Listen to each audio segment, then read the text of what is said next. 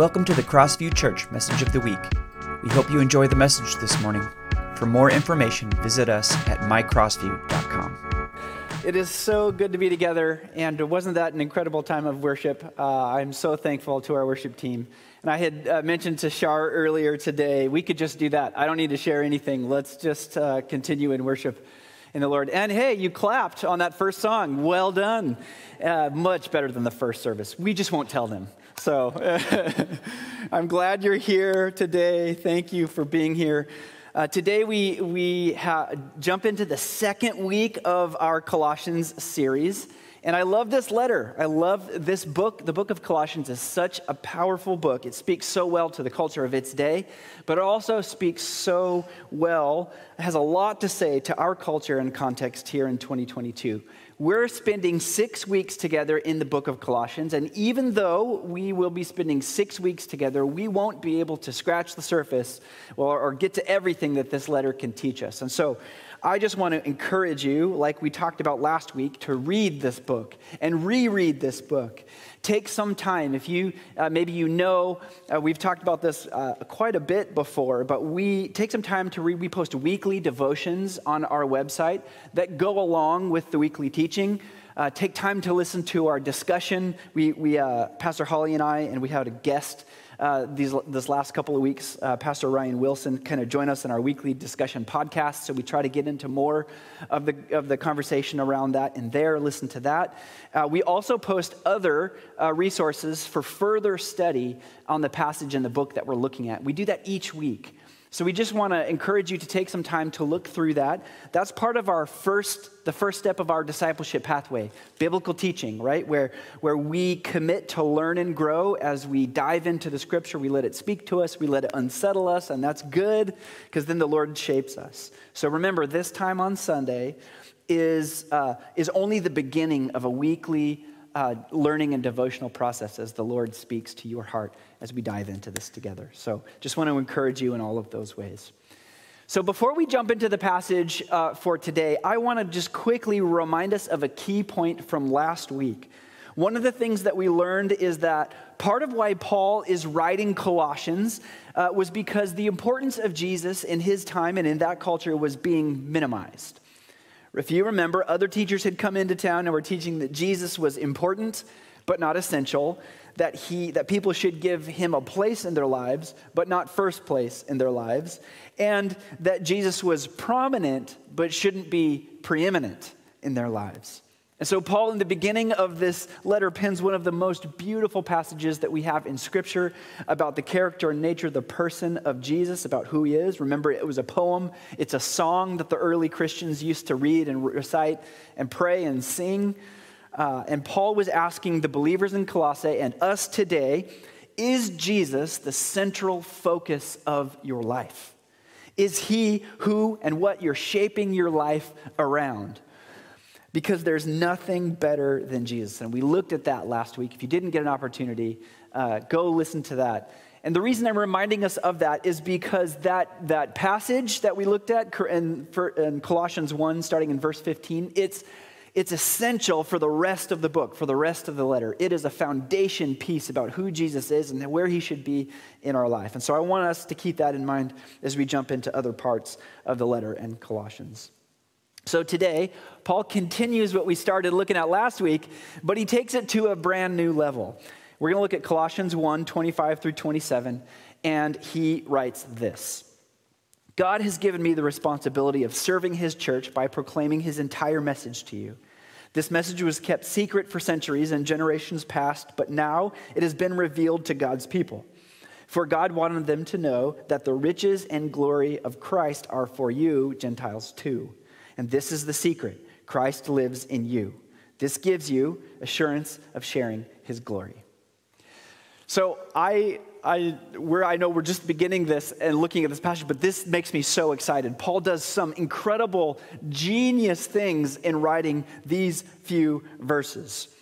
What we see here at the end of this passage are two words that were reframing for his readers that combated the other philosophies that he mentions in this letter Uh, and that these two words were likely a bit shocking to uh, the original readers in Colossae. These two words should be exhilarating for us and should help define our life and faith here in 2022.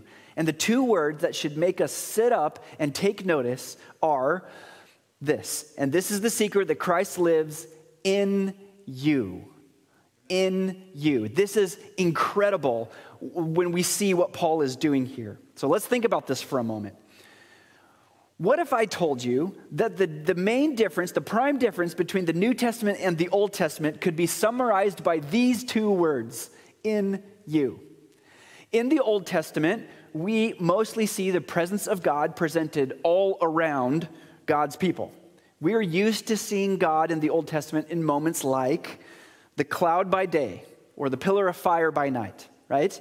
We read that God resided between the cherubim, the angels on, uh, in the mercy seat on top of the, the Ark of the Covenant. We're used to reading about God residing in the most holy place, in the heart of the tabernacle, and then later in the temple.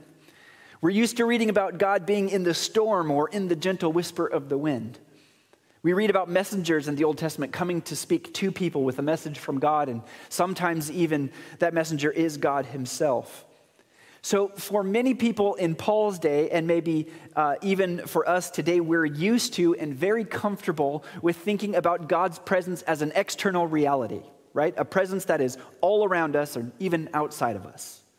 Now, God does work in that way, and it's important to realize that. But what makes this passage so genius and what Paul is doing, it's so smart, is remember, he's a Pharisee. He, he knows very well the history of God's people, he knows their stories, he knows their history.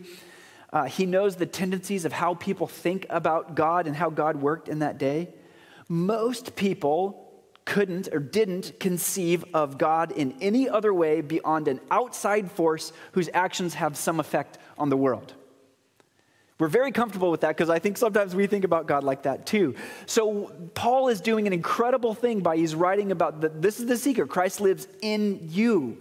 The first thing that Paul is doing is trying to get people to change the categories of how they think about God, especially Jesus, and the effect that it had on their lives.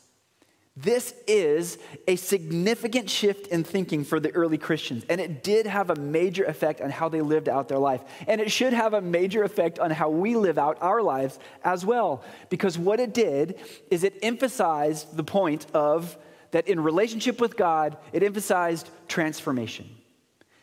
That God living in us actually can make a difference in our lives, can actually make a difference in how we think and what we experience. It's almost like Paul was saying, Great, you're starting to get it, but you're not quite there. Because God did something that no one saw coming, no one's thought about before, and it's game changing. Again, this, this is scripture, but God has given me the responsibility of serving as church by proclaiming the entire message to you. The message was kept secret for centuries and generations past, but now it's been revealed to God's people, for God wanted them to know that the riches and glory of Christ are for you Gentiles too. And this is the secret that Christ lives in you. Incredible. Real life change can happen, uh, and it's possible in you through a renewed relationship with a God who's not just out there, but is in here. Praise the Lord and thank you, Jesus. Amen. Uh, you can just, I, I, I, think, you know, you can maybe just imagine some uh, jaw dropping moments as they come to this understanding. Like it's like an aha moment when they make the connection between their inward experience with God and this idea of what Jesus called the Holy Spirit. This is so powerful. And I just want to encourage us today because this is something that we might, we know of, but I think we need to be reminded of the power and significance of this, both for the early Christian community, which makes a significant impact in how we understand what God is doing. You see, G, you see the, the Messiah did, in fact, come in the person of Jesus of Nazareth, the God man. God was now with us in human flesh. Emmanuel, the promise, became Emmanuel, the person. But still, the vision was not fully realized because Jesus told his disciples that when he went away, ascending to the Father, that the Holy Spirit would come And there it is. Not only God with us, but now God in us. Incredible. Before Jesus died on the cross, he told his disciples in John 14, starting in verse 16, he said, I will ask the Father, and he will give you another advocate who will never leave you. He is the Holy Spirit who leads into all truth. The world cannot receive him because the world isn't looking for him and doesn't recognize him. But you know him because he lives with you now and later will be in you. He continues, no, I will not abandon you as orphans. I will come to you. So the world will no longer see me, but you will see me. Since I live, you will also live. When I am raised to life again, you will know that I am in my Father, and you are in me, and I am in you. Kind of read that with the, maybe a, a new perspective on what, what Paul is saying here. It gives it a little bit more significance, maybe with what Jesus is teaching. This is incredible stuff. It's an important categorical change of thinking about God for people in Paul's day. Again, we might be used to this idea, but it is no less powerful for us today, and it should make a difference in how we live our life. It should make a difference in how you live in your workplace, with your families, uh, in your neighborhoods. It should have an effect on how we think, how we act, what we say, and how we're in relationship with each other, knowing that God is in us. I love it. It's challenging, isn't it? It's not easy, but it's so, so good. So I think that it's clear that uh, the disciples uh, with Jesus, they didn't really understand what all of this meant while Jesus was with them, while he was alive. And here, in, in uh, and I think this is true of the early Christian community too, because Paul here in Colossians is emphasizing this point and helping the Christian community understand what Jesus was trying to teach. And you and I need to hear it too. This mystery, long hidden and now revealed, right, is not only God with us, it's Christ in us. And that was the vision from the start the vision of Eden. Not just God with us, but God in us. It's, it's fascinating when you look back at the stories beginning of the Old Testament and you track it all the way to Jesus, the plan that God had for full and complete transformation and restoration. So, how does this happen? How does this start for us? Well, Paul tells us a little bit earlier in the letter and a little bit later. And he starts just a little bit earlier in, in chapter 1, uh, verse 13. He says, For he, Jesus, has rescued us from the dominion of darkness and brought us into the kingdom of the Son that he loves in whom we have redemption, the forgiveness of sins. So it starts with Jesus' death and resurrection for the forgiveness of sins, and through faith, the removal of all the barriers that were in the way between us and God. Thanks, Lord. Thanks, Jesus. That's incredible stuff. And then a little bit later, uh, Paul says this You were dead because of your sins, and because of your sinful nature was not yet cut away. And then God made you alive with Christ for he forgave all your sins. He canceled the record of charges against us and took it away by nailing it to the cross. In this way, he disarmed the spiritual rulers and authorities. He shamed them publicly by his victory over them on the cross. Isn't that incredible to be reminded of the way that this starts? Right? So, Jesus, through his death and his resurrection, deals once and for all with issues of sin and death in our life. He redeems, He restores, He renews, and He brings life as His Spirit fills us. It's part of the new life of God's Spirit actually living in us, ruling and reigning in our heart and in our mind. The advocate will never leave you, the Holy Spirit who leads us into all truth. Pretty incredible, isn't it? So, Paul is helping his readers gain some much needed perspective on how God works, opening their hearts to a brand new life of faith. And this is true for us as well. As well. It should enliven us, invigorate us. So, the question I think that we should be asking might be Is the powerful Spirit of God reigning and ruling in my heart and in my, line, in my mind? And is that spirit shown out in my life?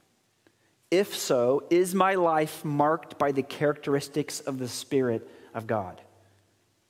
Now, we'll talk more in the weeks to come about the marks of the Holy Spirit. But in short, what makes someone who is filled in the Spirit and growing in spiritual maturity, it isn't physical any longer like it used to be for the early Jewish community.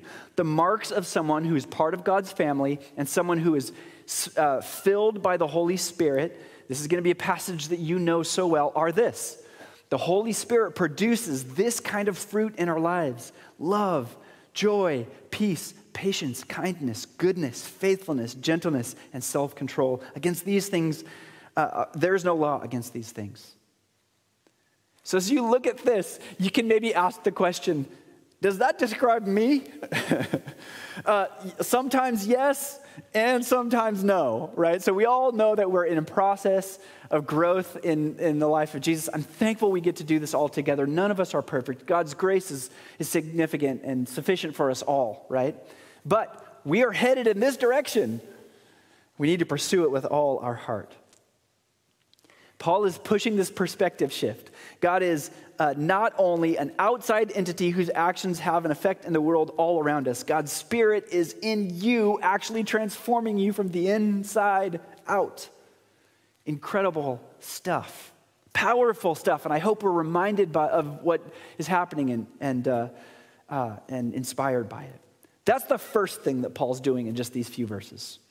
There's another thing, another reason why all of this is so important is that Paul is writing about an embodied Messiah. And here's another reason why this is so significant a, significant reason why the Holy Spirit making a difference in our life is so important. And it's this.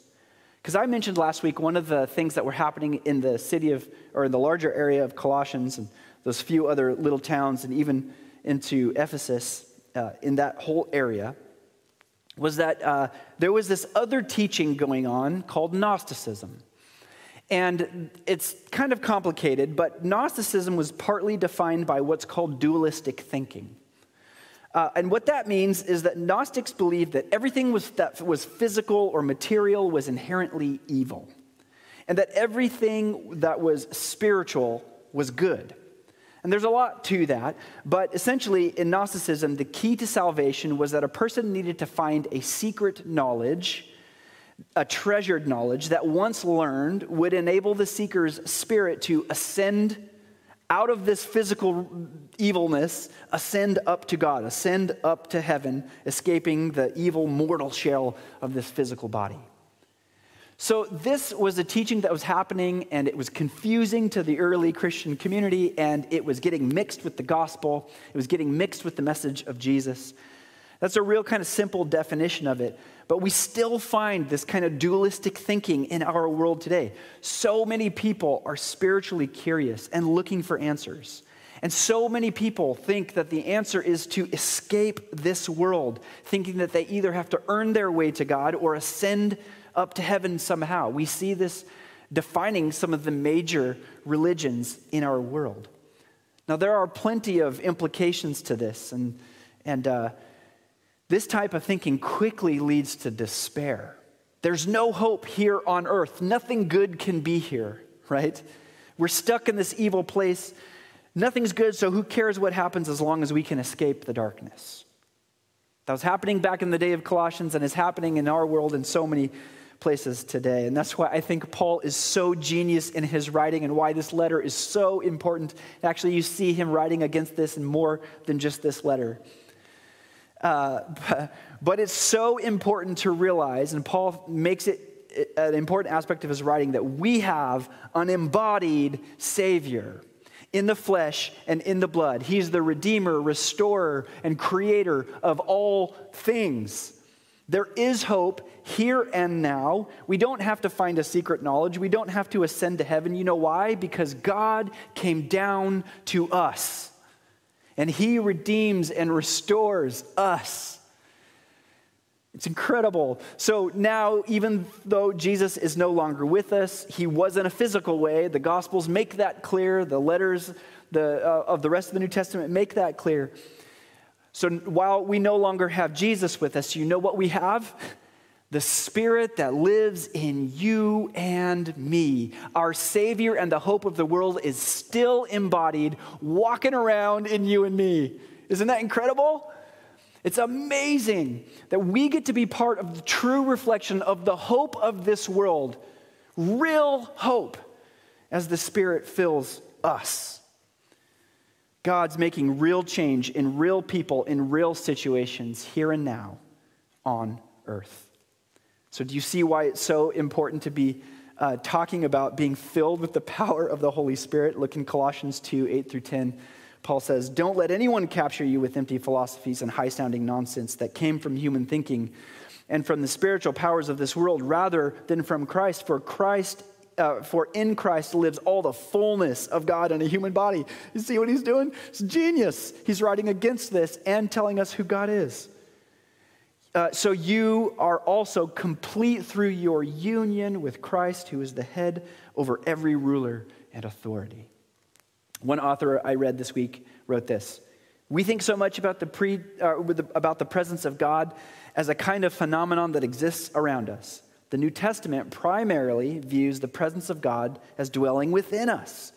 We have thought so much about the plan of salvation as getting us into heaven, and all along, the plan of salvation has been to get heaven into us. Again, Colossians 1 25 through 27 says this God has given me the responsibility of serving his church by proclaiming the, his entire message to you. This message was kept secret for centuries and generations past, and now has been revealed to God's people. Do you see what he's doing there? He's being a little playful with the Gnostics. He's like, Oh, you're looking for secret knowledge, right? Let me tell you what it is. It's not so secret. Uh, for God wanted them to know that all the uh, know that the riches and glory of Christ are for you Gentiles too. In other translations, he used treasure. It's the treasure of God. You know that treasure you're looking for? Here it is. And this is the secret Christ lives in you. And this gives the assurance of sharing his glory. But then look at the verses that immediately follow this passage. The next two verses read So we tell others about Christ warning everyone and teaching everyone with all the wisdom that God has given us. We want to present them to God perfect in their relationship to Christ. And that's why I work and struggle so hard depending on Christ's mighty power that works within me. the mighty power that we find that Paul talks about that's working within him works within you and me as well. Real change, real hope real treasure. It's here, it's now, it's embodied, it's not a secret, but it's a grace filled invitation for anyone who wants to come. And you and I get to be a part of that. God in you, the hope of glory. It's, let's go, right? Come on, let's go out right now. Let's do it. This kind of gets, all, gets me all excited when we realize what this is. Worship team, would you come on back up? so I want to encourage you this week. And actually, I'm so thankful that uh, this message is coming on this day when we get to participate in uh, communion together, celebrating the embodied, the embodiment of God in Jesus and what He's done for us. How appropriate for us. So I want to encourage you this week just to spend some time in prayer, read through Colossians, read it multiple times. It doesn't take that long to go through it. Pay attention to the language that Paul uses that grounds Jesus uh, and the work of God into real experience. Seek the Holy Spirit with all your heart. Uh, we, we mentioned that the fruit of the Spirit the, that comes from Galatians 5. Read that this week. Reflect on the, whole, on the role of the Holy Spirit in you. And ask how are you putting all of this on display in a real way in your life that gives people hope, the hope that you've been given in Jesus. These two words should be exhilarating for us and should help define our life of faith. Paul writes, and this is the secret that Christ lives in you. Let's pray.